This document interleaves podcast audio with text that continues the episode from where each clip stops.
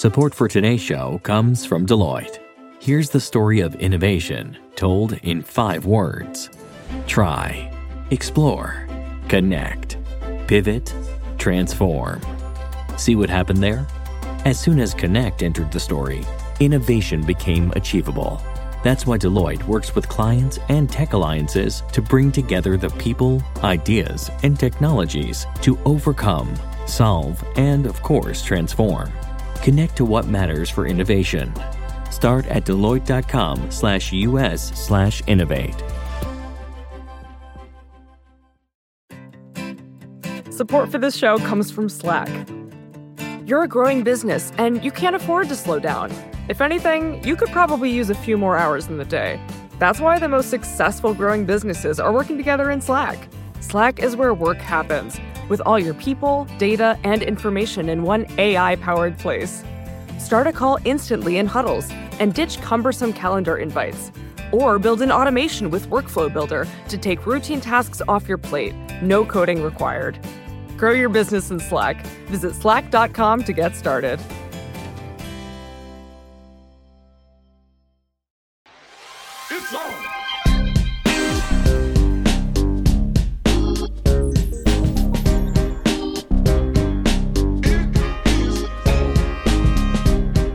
Hi, everyone, from New York Magazine and the Vox Media Podcast Network. This is GPS with Fareed Zakaria with far less Davos, in fact, none at all.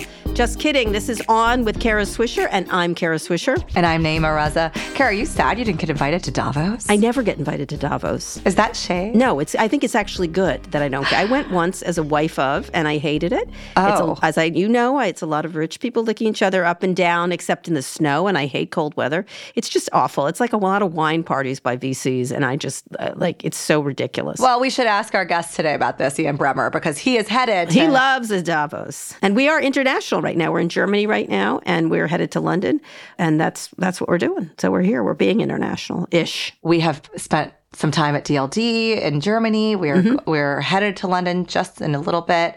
Um, you were a real pleasure to, to fly with, Kara. Was I? I ignore you completely. Well, no, because I saw that we they first had us sitting next to each other on the flight, and I moved my seat up, and I think you moved your seat as well because neither of us wanted to sit next to each other. That's true. I don't like to talk to anyone on a plane. I don't I'm like to talk to anyone on the plane except perfect strangers who are handsome. I'm happy to talk to them. I just want to watch movies. I slept the whole way. yeah, I don't have a lot of alone time, so I when I get it, I like go for it. So Well, I'm glad you could enjoy the alone time on my dime, Kara. yes. You did ask me to pick up snacks for you before the plane. Well, that's because of the FAA thing, the um, problems with their shitty vintage systems. They call them vintage. I usually get through airports very fast. I have all the things clear and TSA, but it was a long wait. It was crazy. And yes, that meant that you asked me for snacks on the plane and I brought them to you. Yeah. And you said, Oh, this has blue cheese, which I hate. And I said, I know that. I knew that when I packed it for Oh, you. Oh, that's so kind of you. So weird. I'm so Elon to poison you. So poison you. you. Okay. Elon. Anyways, what have been your observations from our time abroad? you know, I still think it's the world has become so global that whatever major capital you're in, they're a lot like the others. That said, you know, there's a lot of more concerns here with what's happening in Ukraine. It's a little closer, obviously. Uh, I think they're sort of struggling with the issues around Russia and oil and gas. Um, and, you know, those same things we're, we're struggling in the US with, with partisanship and issues around making politics work. And of course, I think they're more concerned here with uh, environmental issues and climate change. Whenever I'm in Europe, I'm always like, oh, they're so ahead of the curve on certain things. Like London's congestion tax, for example, was introduced 20 years ahead of the New York tax, which still hasn't been introduced to private vehicles. And in terms of social media, the EU now has this Digital Services Act. Yeah, Europe has been ahead of, of regulating tech. They had GDPR at 1st and then now they have Privacy. these two digital acts that are around privacy and what they can use. Um, there's there are different things in terms of marketplace. It's essentially an antitrust bill. The fact that now, if social media platforms, which this bill calls gatekeepers, are in violation of the EU bill, they can be fined a percentage of their global revenues. Big deal. That's the game changer.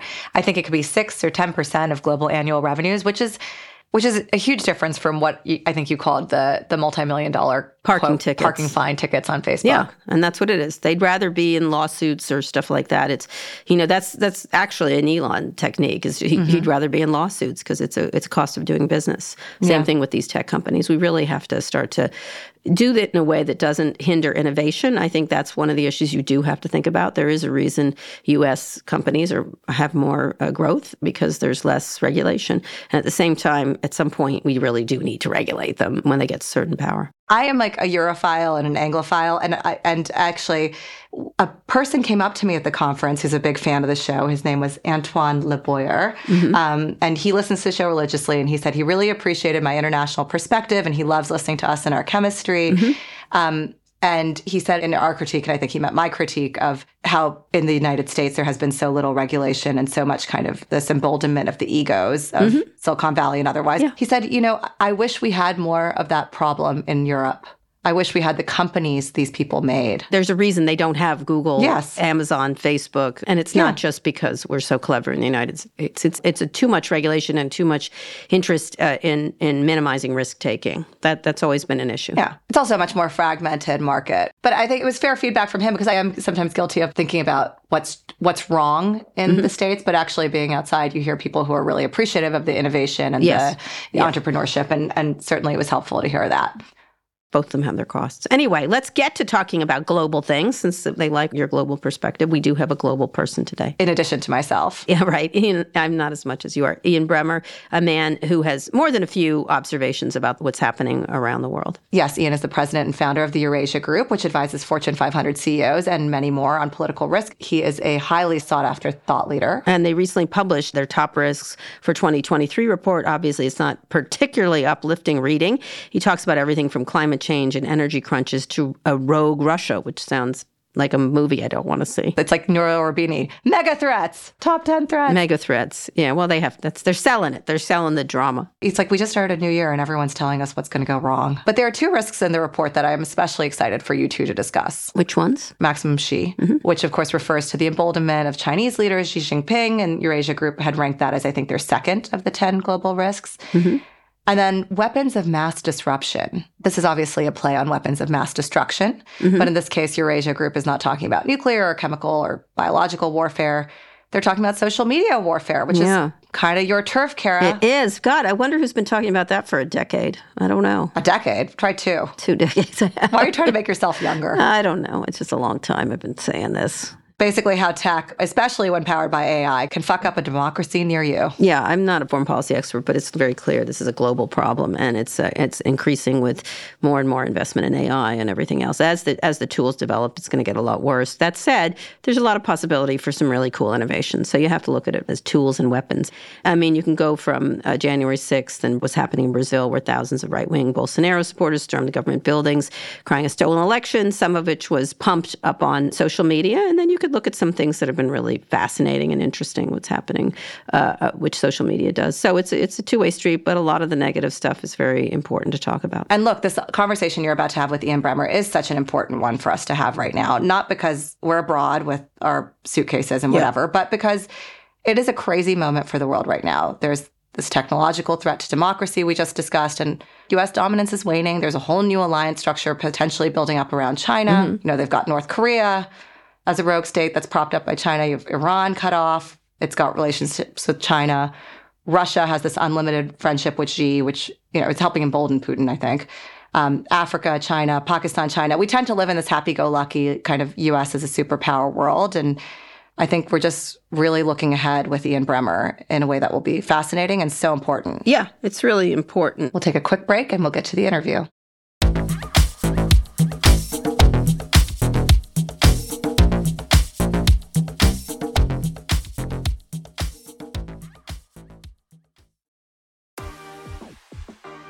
This episode is brought to you by On Investing, an original podcast from Charles Schwab.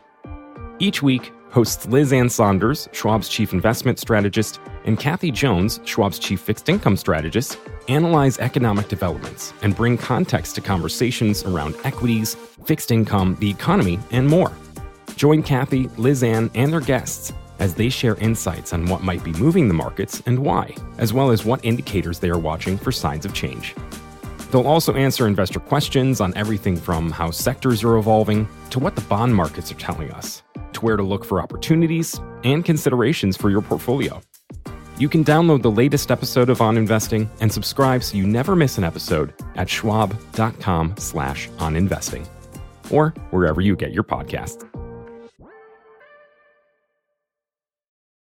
Support for On with Kara Swisher comes from Delete Me. Unfortunately, there's a very good chance that some of your private information is available on the internet for anyone to see. In fact, I'm sure of it. And even worse, to sell it. Your name, number, home address, and other private information might be floating on the internet without your knowledge. Delete Me is a subscription service that wipes your personal information from hundreds of people search databases on the web. Delete Me finds and removes personal information sold by data brokers that you don't want online and makes sure it stays off. You can tell Delete Me exactly what information you want deleted, and their experts take it from there. They will send you regular, personalized privacy reports showing what information they found, where they found it, and what they removed. I really have enjoyed Delete Me. It's been pretty shocking, and I'm pretty good around uh, issues of my information online. But there was so much information all over the place. It was very easy to navigate. You can see right there on the Delete Me um, report that you get what is out there and what you need to do, and pick and choose what you think is important to eliminate. You can take control of your data and keep your private life private by signing up for Delete Me now at a special discount for our listeners.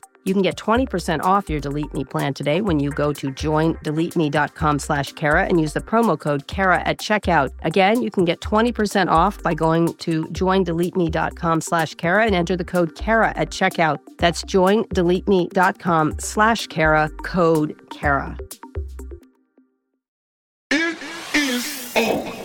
Ian, thanks for joining us. We're catching up right as you head to Davos for the World Economic Forum's annual forum on political media and business elite and those who pay to be around them.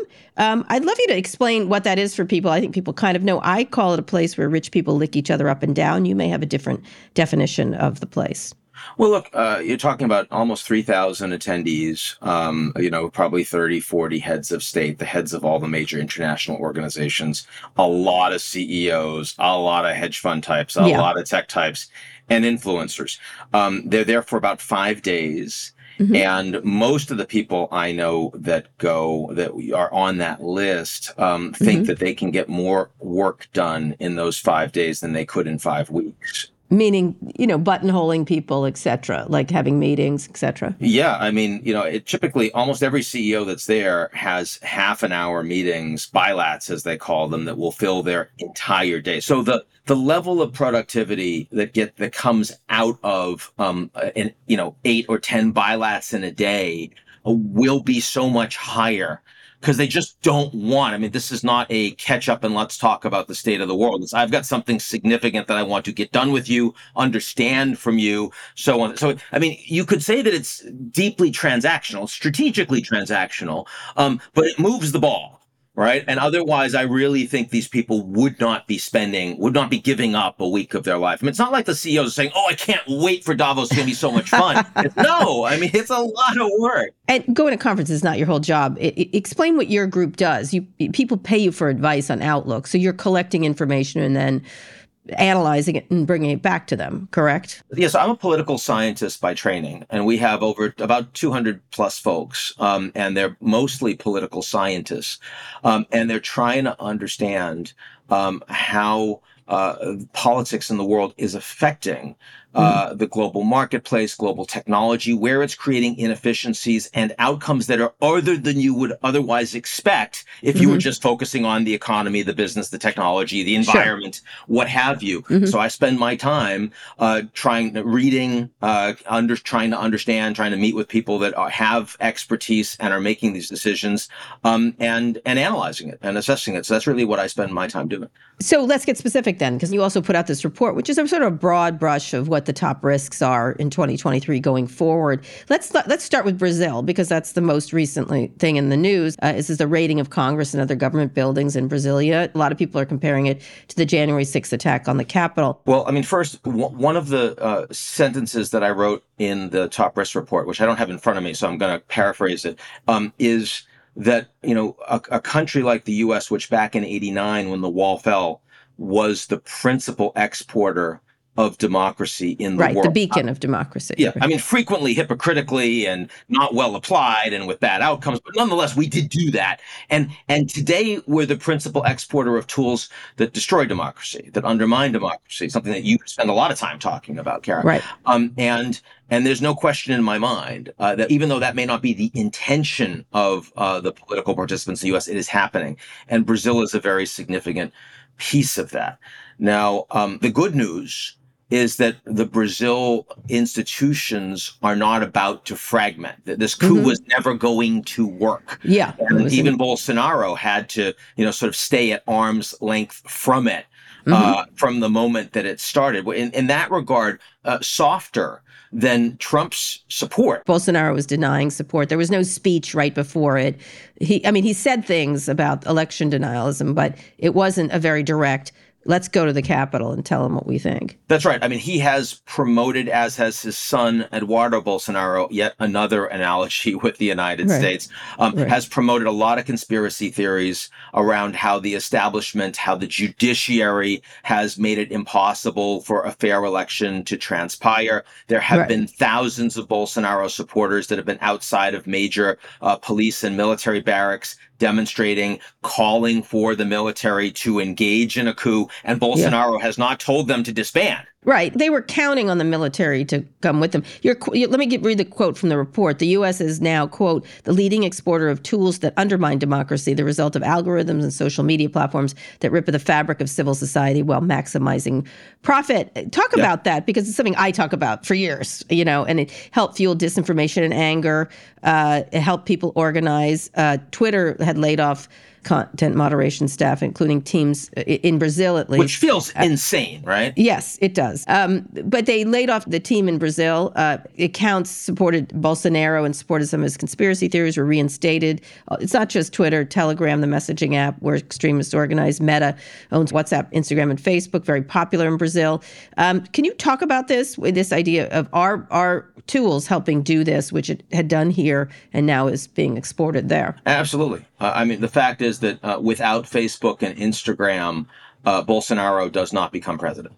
Um, his supporters do not become as radicalized. The Brazilian population, when you ask them in basic polls and their views on all sorts of policy related questions, represent a bell curve, just as Americans do on issues like abortion. And yet you'd never know that from social media driving this extremism and polarization, which of course then feeds into the media and is used by the politicians because they see that they can exploit it the most easily. That's Right. exactly what's happening in Brazil. Um, Right. And even though Lula has been able to clear out all of these demonstrators, uh, they're not going away. Right. And as Lula and the judiciary pursue investigations against the organizers, the funders, all the rest, that will be seen as what do you think? A witch hunt, Right, Which right. will make them feel stronger uh, Right. in their grievances and Mhm. needing to overthrow this legitimately elected government. I mean, it's it's such a deep and pernicious problem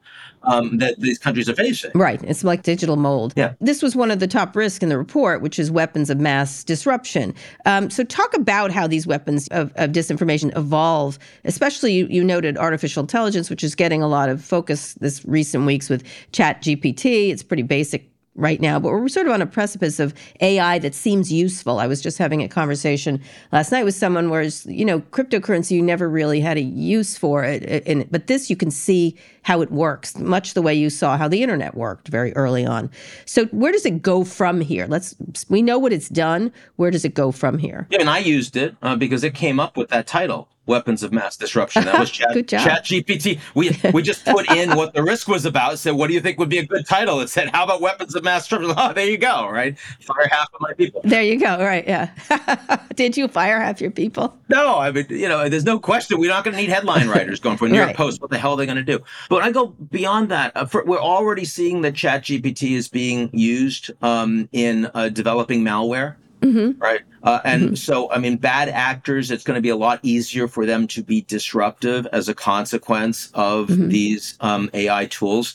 Um, also, the fact that within probably months, uh, you're going to have human beings that are going to have a really hard time differentiated between who is a human and who is an AI bot online. Uh, at least mm-hmm. in, in, text, mm-hmm. and even fake real human beings that are, you know, stock analysts or involved in some mm-hmm. of these mm-hmm. companies. I, I mean, yeah. I, I, don't think we're remotely prepared for right. the political disruptions and the market disruptions that will come from these tools. Because it can it can really iterate itself. But have these companies learned everything from the scrutiny? This has been going on since 2016. With, with, I mean, you know, asking that question as a political scientist, you know, you mm-hmm. can ask always, have the politicians learned anything? And you have to ask, what are the incentives of the politicians? And as long as the incentives are, we've got to raise a lot of money from people mm-hmm. that support these issues, and therefore we need to stay in power, then you're going to have a majority majority of Republicans yes. on January 6th refuse to certify the election. And so, you know, the, what are the business models that are incentivizing uh, the shareholders, the owners, the CEOs of these companies? And mm-hmm. the answer to that is they need clicks, they need eyeballs, they need to monetize their product. And as long as that remains the case, they're going to behave in that way. Are they better abroad or in the U.S.? So I think they're more of a danger outside the United States. Yes, agreed. I because agree. these institutions are weaker, mm-hmm. and because there are true authoritarians, not just one guy yeah. who is you know trying to break stuff, but actual movements that mm-hmm. are entrenched. I mean, when you look at Viktor Orban and those around him in Hungary, mm-hmm. when you look at the old regime of Duterte and what they were trying to do, I mean, on and on and on. It's an enormous danger. Yeah. Um, and it's one that, uh, that you're, you're not going to have many internal actors that are capable or willing to fight against. I say there's no, nobody loves the internet like a, a, dictator. They love it. It's not just mass destruction, it's mass control uh, or mass influence. Mass surveillance, mass control. Yeah. Um, one of the things that got lost in the Frances Haugen revelations was she was mostly concerned with abroad, concerned about this influence.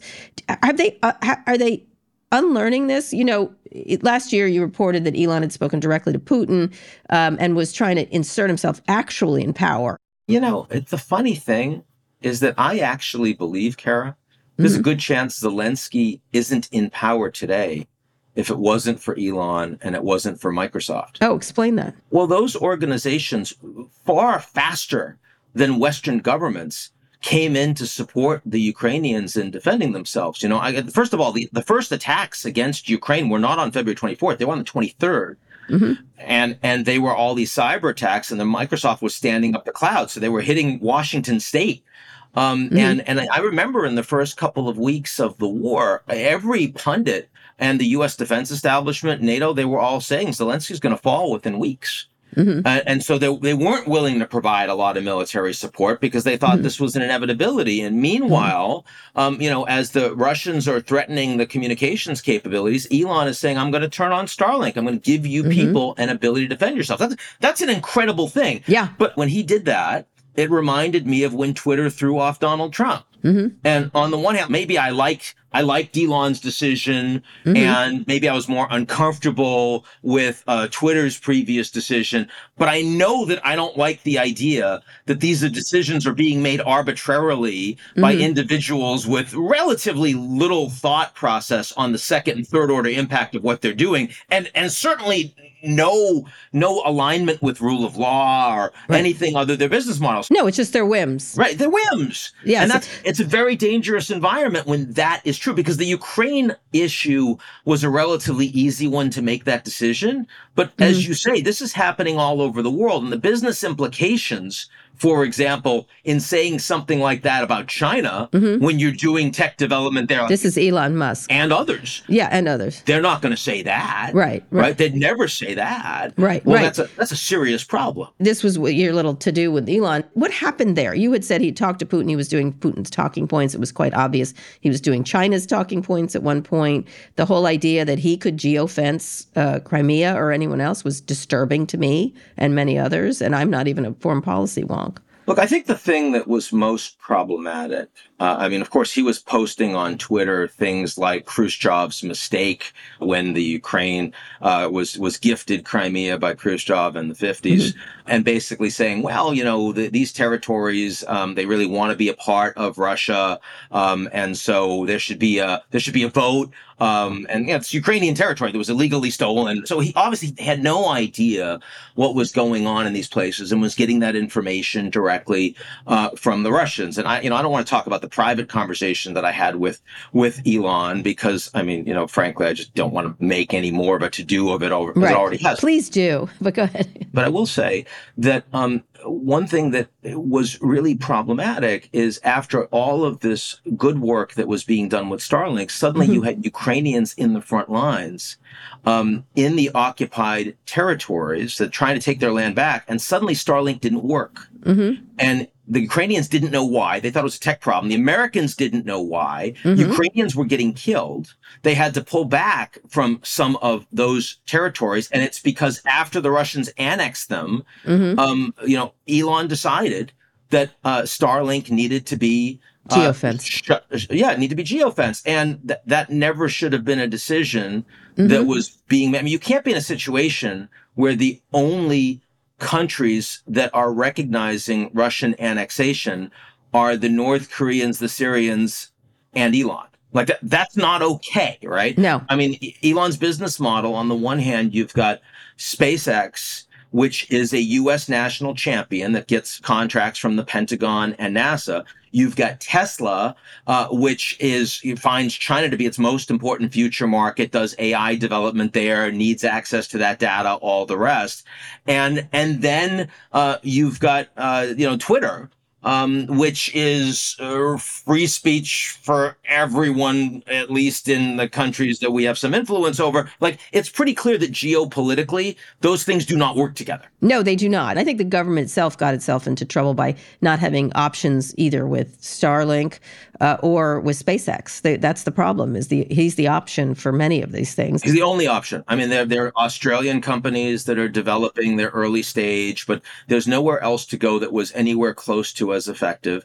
And what I think what should have happened is the Defense Department should have paid them for Starlink, and the Defense Department should have been deciding who does and does not have geofencing. Right. And, and Elon needs to have plausible deniability when the Russians and the Chinese are pressuring him, which they were.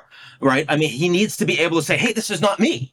I'm not the person. And, and, instead, he's inserting himself. Right, right. And so the process is a very dangerous place to be. Absolutely. Now, it's not just Elon. You know, right now, when Facebook uh, pulled Trump off, eh, you know, Trump made the argument that he was kicked off and, and Iran's foreign leader has not been, for example. They're about to either put him back on or not. Again, a, a, a position of great power. Not Mark Zuckerberg. It's going to be Nick Clegg that's making this decision, talking to people. Have you spoken to him? And how do you think about this risk? I know Nick well. Um, and, uh, you know, I, am I'm, I'm sure he's not looking forward to being the public face of this decision. Um, this is the reason that they created this oversight board, and they wanted them to make the decision, which they wouldn't, and it got punted right back to the good folks at Meta, right? And when I wrote about this risk, I wasn't talking about Elon at all. Mm-hmm. I was talking about the technologies and the reality that suddenly a small number of individuals uh, just have sovereignty over these right. issues. I'll add on unqualified to make the decisions, unqualified. but go ahead.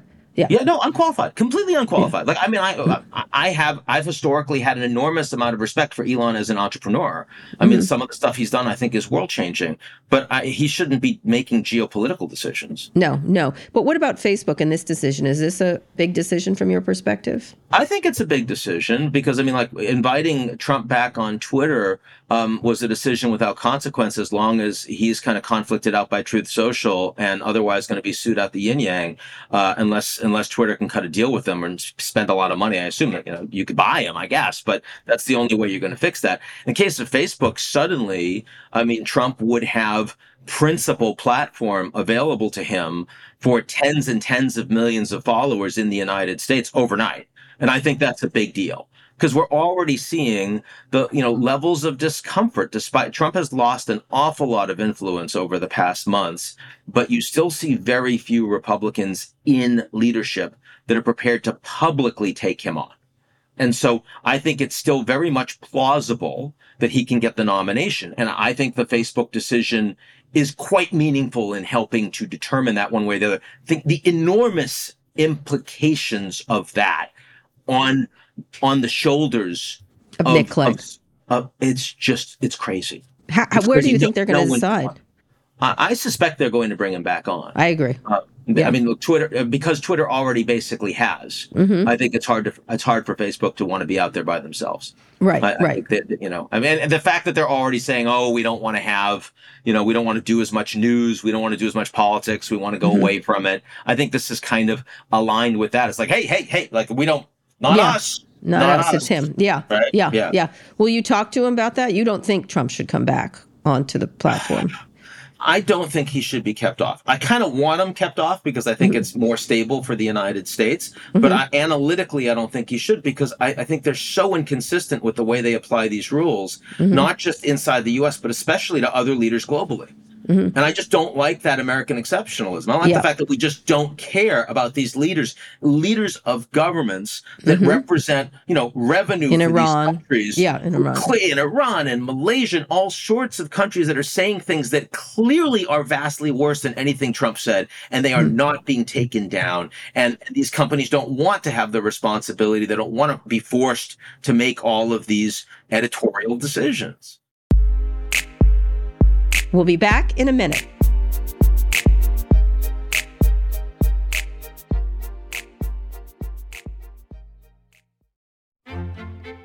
Support for On with Kara Swisher comes from Babbel. Learning a new language doesn't just give you dozens of new ways to swear. Studies show that people who learn new languages develop better memories and get more comfortable solving difficult problems. In turn, confidence improves and perspectives open, allowing for more flexibility no matter what life brings to the table. If you're ready to make a new language part of your routine, Babbel can help. Babbel is a science-backed language learning app with lessons created by real people for real conversations. Babbel doesn't rely on artificial intelligence to build its 10-minute lessons. Instead, they are handcrafted by more than 200 language experts focused on teaching phrases and vocabulary you'll actually need to communicate. I've used Babbel myself. I'm trying to learn Spanish since I spent 4 years trying to learn it in high school and then again in college, and I have to say I'm doing a lot better with Babbel. I use it on the go when I'm traveling. It's super easy to do these 10-minute, 5-minute lessons. It reminds me every day and I do it. Here's a special limited time deal for our listeners. Right now, get up to 60% off your Babbel subscription,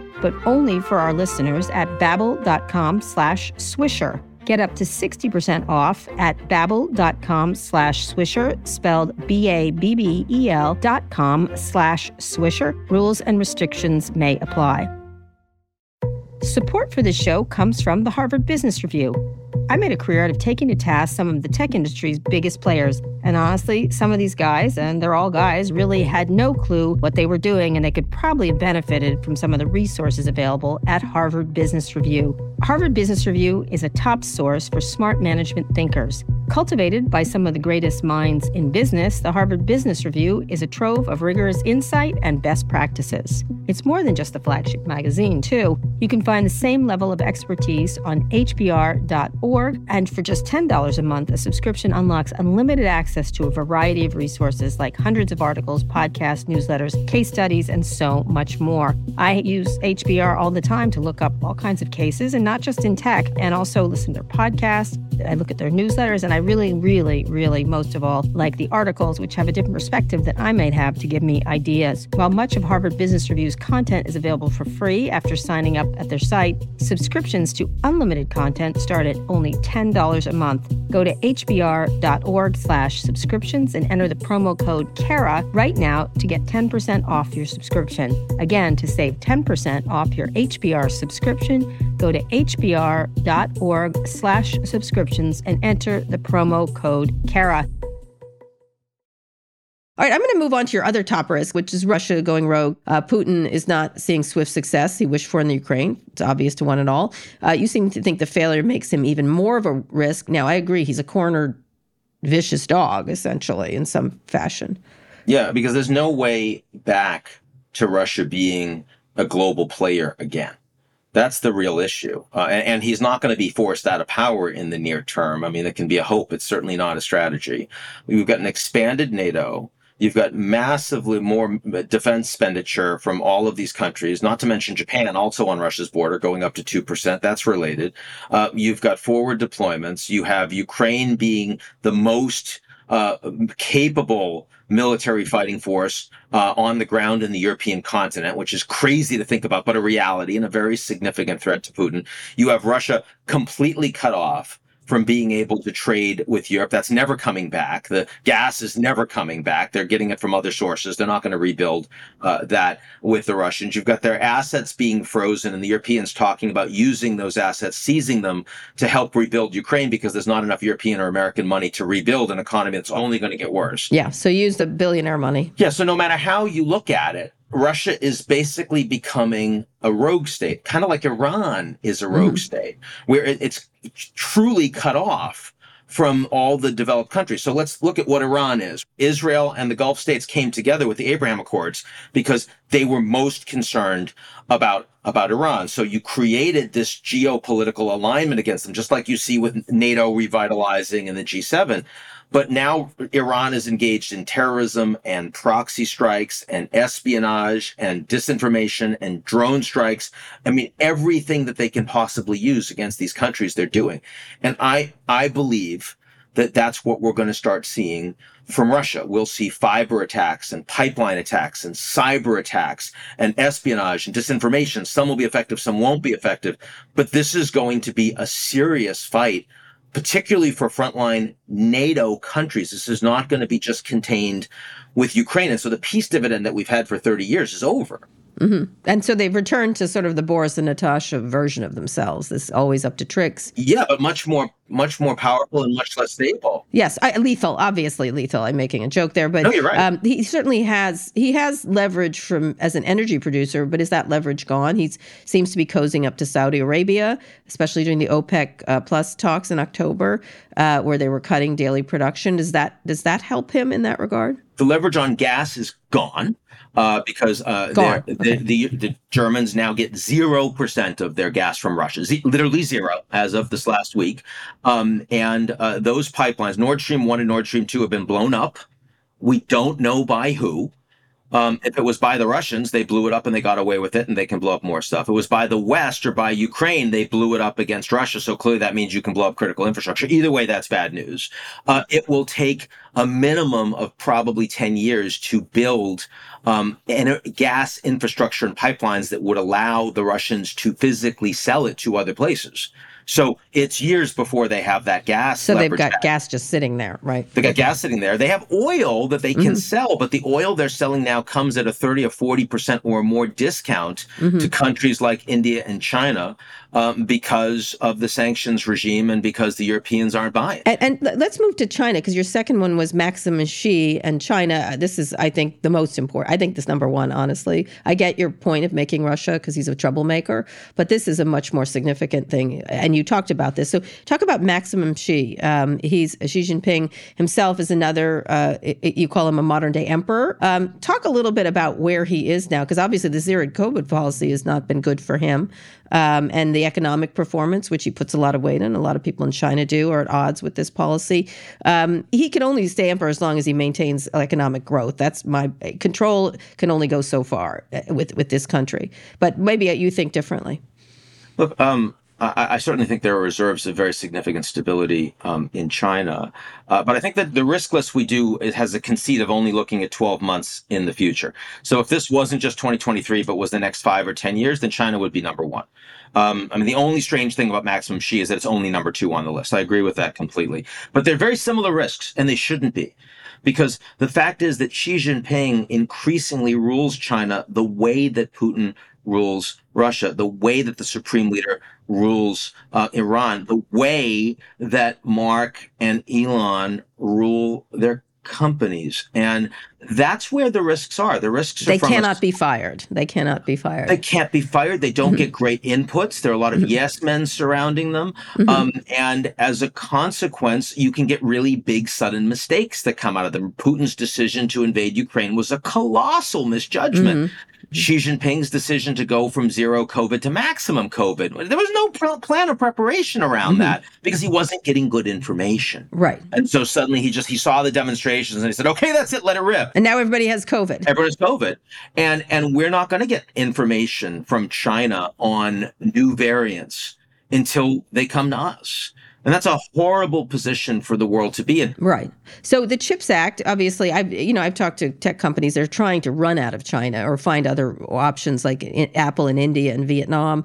Uh, Biden has been pushing the CHIPS Act, which uh, leading uh, tech companies look to replicate their Taiwanese semiconductor plants back home. It'll take years. Um, is it too late, or is this a good thing that the CHIPS Act was passed and these companies are trying to find other alternatives? It's late, but it's not too late. Uh, we allowed our semiconductor industry to all be offshore to 100 miles off of the Chinese mainland, right. which was an incredibly short sighted, uh, cheap thing to do. Mm-hmm. And now we're addressing it. And I think the CHIPS Act is way overdue, but is a great piece of legislation. Mm-hmm. Now, the, the important thing is that the CHIPS Act by itself does require an ecosystem. It requires that we get the workers with the visas to come and be able to actually have these jobs. We need to invest in STEM education more broadly where we underperform, but it's a big start and the money is real and it will attract a lot of private equity investment as well. So, and furthermore, we are coordinating with core allies like Japan, like South Korea, and like Taiwan, which we don't call an ally, but nonetheless, I mean,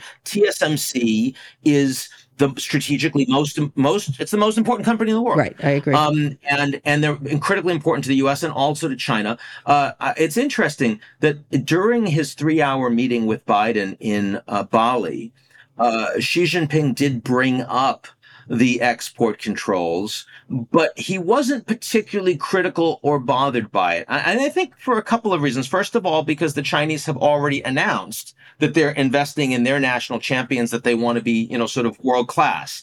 And so, frankly, I mean, even if we were to say TikTok, okay, sorry, you can't operate in the US going forward. Well, you know what? I mean, Facebook can't operate in China. So, I mean, if you have mutual interdependence and therefore mutual destruction, like we get their data, they get our data, okay. But if we don't get your data, well, why do you get our data? Like it's perfectly reasonable for us to say no. So I think that the fact is that we are presently fighting with China mm-hmm. on issues with a vocabulary they're comfortable with. Industrial policy, state capitalism. That's what we're doing. They do that. The French do that. The Japanese do that. Where when we hit them on human rights and the Uyghurs, in part they get really angry about that because they say, well, wait a second.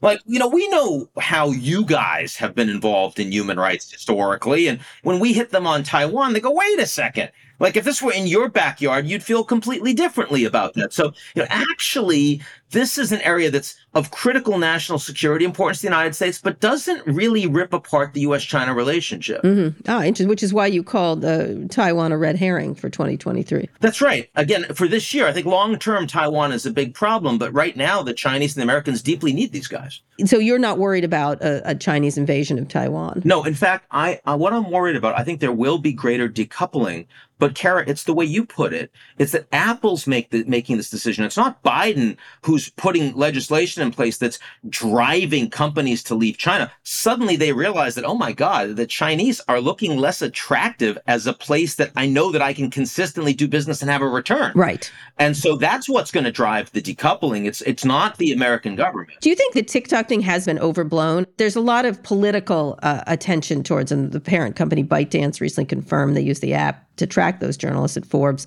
Um, is it as big a crisis as one of our, I think Mike Gallagher, Republican, said it was digital fentanyl, which I push back on. I'm like, fentanyl is let's let's use a comparative like Twinkies and not fentanyl, but all right.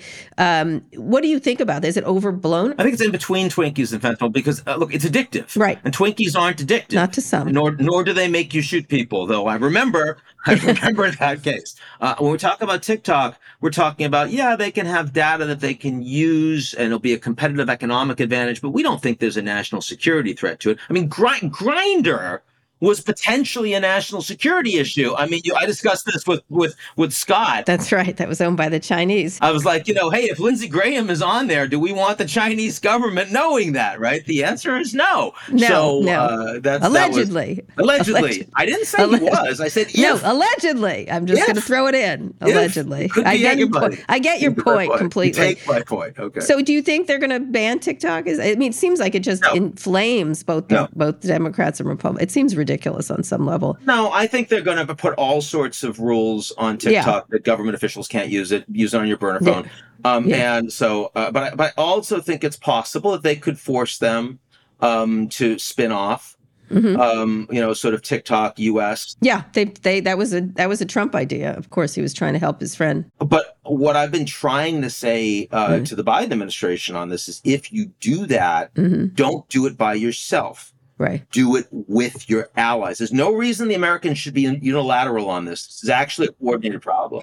I mean, that's where the U.S. has succeeded in Ukraine is that they've coordinated so effectively with all of the mm-hmm. advanced mm-hmm. industrial democracies as allies. They don't yeah. do that as well on China. They need to. So, uh, a couple things you we mentioned: weapons of mass disruption, rogue Russia, energy crunch, Iran in a corner, Maximum Xi.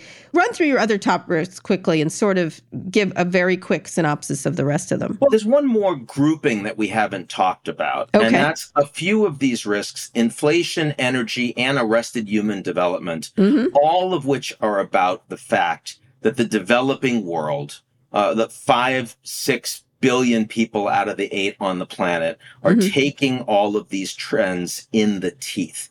It's mm-hmm. so much worse for them than it is for us you know, 50 years we had globalization mm-hmm. and it wasn't perfect and it wasn't great for everyone. And the American mm-hmm. working class got hollowed out. But mm-hmm. there was a global middle class that was growing and people were being taken out of poverty and women were getting real jobs and people were mm-hmm. getting urbanized and life expectancy was increasing. And for the last three years, all of those indicators have turned around. Right. This is you call this arrested global development. Yeah. Did AI write that too? Did AI yeah, write that? Uh, AI did not write that. No, no yeah. I wrote that. It's a good but, one. Know, okay. It probably could have. It probably yeah, could have. Yeah, yeah. Um, but but it's that. It's on the back of this energy crisis. Mm-hmm. So who's going to keep going with coal? The Indians, the Indonesians, because they can't afford to move towards renewables. The Europeans can get more efficient. The Indians, the Indonesians, sub-Saharan Africans, they can't.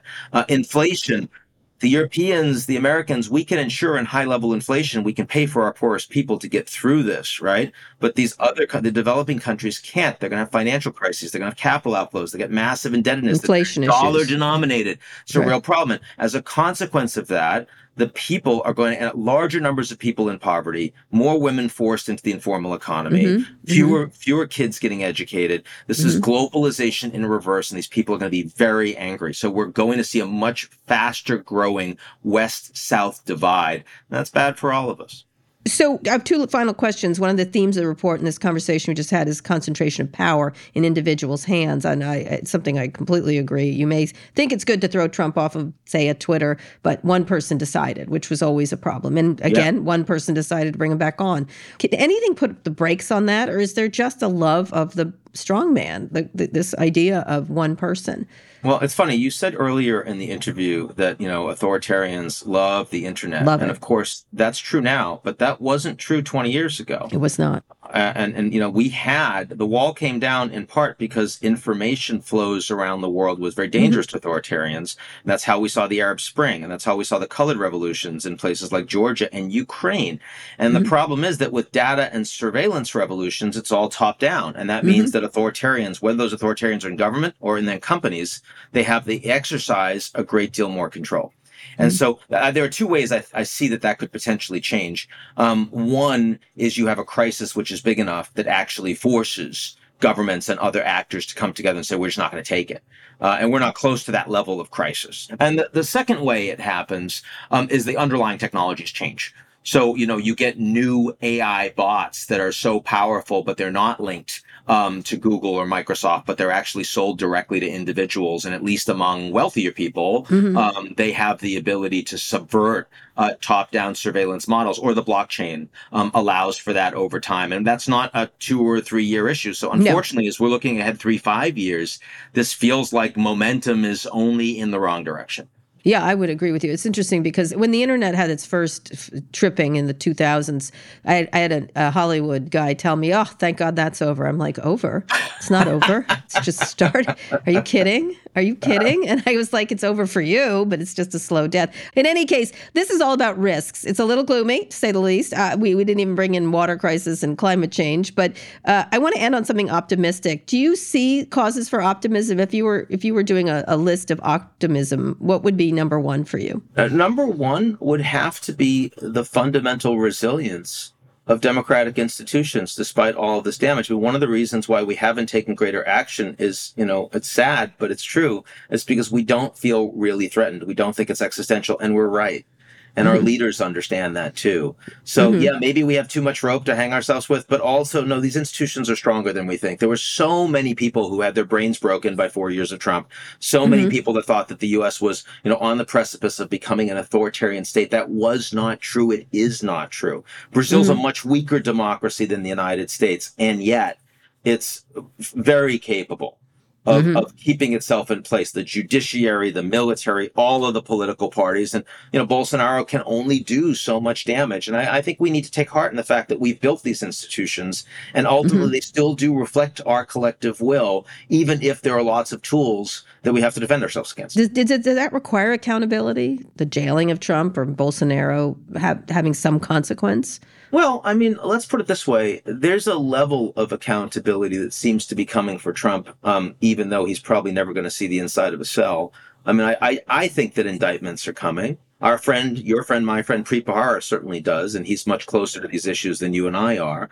Um, I think that Bolsonaro, there's going to be investigations. They're going to find out who organized these demonstrations. They're going to find out who funded them. They're going to go after them. And maybe that's not Bolsonaro personally, and hopefully it isn't, frankly. I kind of hope, like, I didn't want Trump to directly be involved with the Russians in collusion in trying to take the election away um, from the Democrats from Hillary Clinton. But if it turns out that Bolsonaro is directly uh, involved in it, I suspect he is going to face consequences, and I'm glad for that. On that note, thank you so much, Ian. Have a good time at Davos. And I'll see you on the other side. All right. Thank you so much, Ian.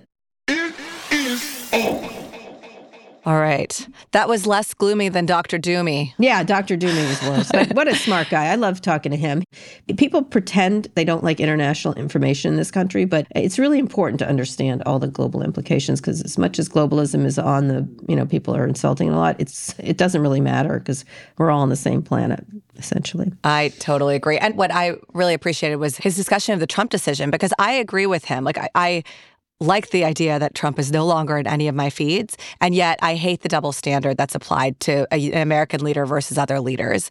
And um, that said, what we didn't hit on in the convo is that Facebook if Clegg puts Trump back on this platform, it's going to be a game changer for Trump in terms of fundraising, which Twitter he was said- never. Well, he did. He noted that it's going to be really important for Trump to be on this platform. But he talked about matter. followership, but fundraising is really the game changer of Yeah, Facebook. well, he doesn't- I don't think Trump has any problem fundraising. I think Facebook will help him. Yes, absolutely, 100%. Yeah, it's a plus for Trump to be on Facebook more than any other platform. The central theme of that conversation was about the concentration of power in the hands of one person, strong men, usually men. Let's say usually all men in this case. yeah, all men. Ah, sometimes. No, no. I'm trying to think of a female dictator. You're not going oh, to. Oh yeah. What about Indira Gandhi? Was a very strong woman. All right. she- That's what, is it 30 years, 40 years ago? Imelda Marcos, Marcos's wife, who was also very powerful. No, not this. No, side piece. Side piece. No. Side piece with an excellent shoe collection. But it was interesting to hear him say, like, Xi is to China as Mark Zuckerberg is to Facebook or Elon is to Twitter. Do you think that's true? Yeah, I do. They have unfettered power and they can't be fired. And they have incredible power. And it's not a little bit of power, it's a lot of power. What is interesting is she, she and uh, Putin like to use the power. So does Elon. Uh, Mark sort of is like, I'm not that powerful. And I'm like, stop it. Really, just stop it. I think it's a really unfair comparison in some way. I mean, I think it, it's very sexy to say that, but I I Oh, don't agree because no, because you don't get to control the narrative. Like if you work, look at Facebook, they have a huge loyalty problem right now. Facebook employees have shame about where they live. I've lived in these dictatorships, right? Right, You can yeah, yeah. control what people see and what they know, and even though you say like internet, you know, they love the internet. People well, still find a way in Russia. They used I don't to find a way all I the think that for I think that you're talking about a certain cadre of people who do find a Mm-hmm. way, but I think there are swaths of people who are extremely loyal. And I think that what you know what we don't talk about enough is like how good the Communist Party is at getting resources to individual families in Mm-hmm. China and Vietnam. I would see that all the time. The party shows up when you you know can't can't your your wife is sick or your kid is you know malnourished. They show up to fix it, and so Mm-hmm. Yeah. there's a loyalty that I don't think Mark Zuckerberg or Elon Musk can ever enjoy. but he give they give us free stuff and and cars. I don't. Anyway, I think his point was larger, which is that individuals are making too many of the decisions. How do you think we can put the brakes on that? I completely agree. we can't? We it's a human nature. People love a strong man. They just do. All right. Speaking of strong men and strong women, Kara, can you strongly read us through the credits? Yes. Today's show was produced by Nayeema Raza, Blakeney Schick, Christian Castro Rosell, and Rafaela Seward. Our engineers are Fernando Arruda and Rick Kwan. Our theme music is by Trackademics. If you're already following the show, I dub the Madam Secretary. If not, you're a top risk. So go wherever you listen to podcasts, search for On with Kara Swisher, and hit follow. Thanks for listening to On with Kara Swisher from New York Magazine, the Vox Media Podcast Network, and us. We'll be back on Thursday with more.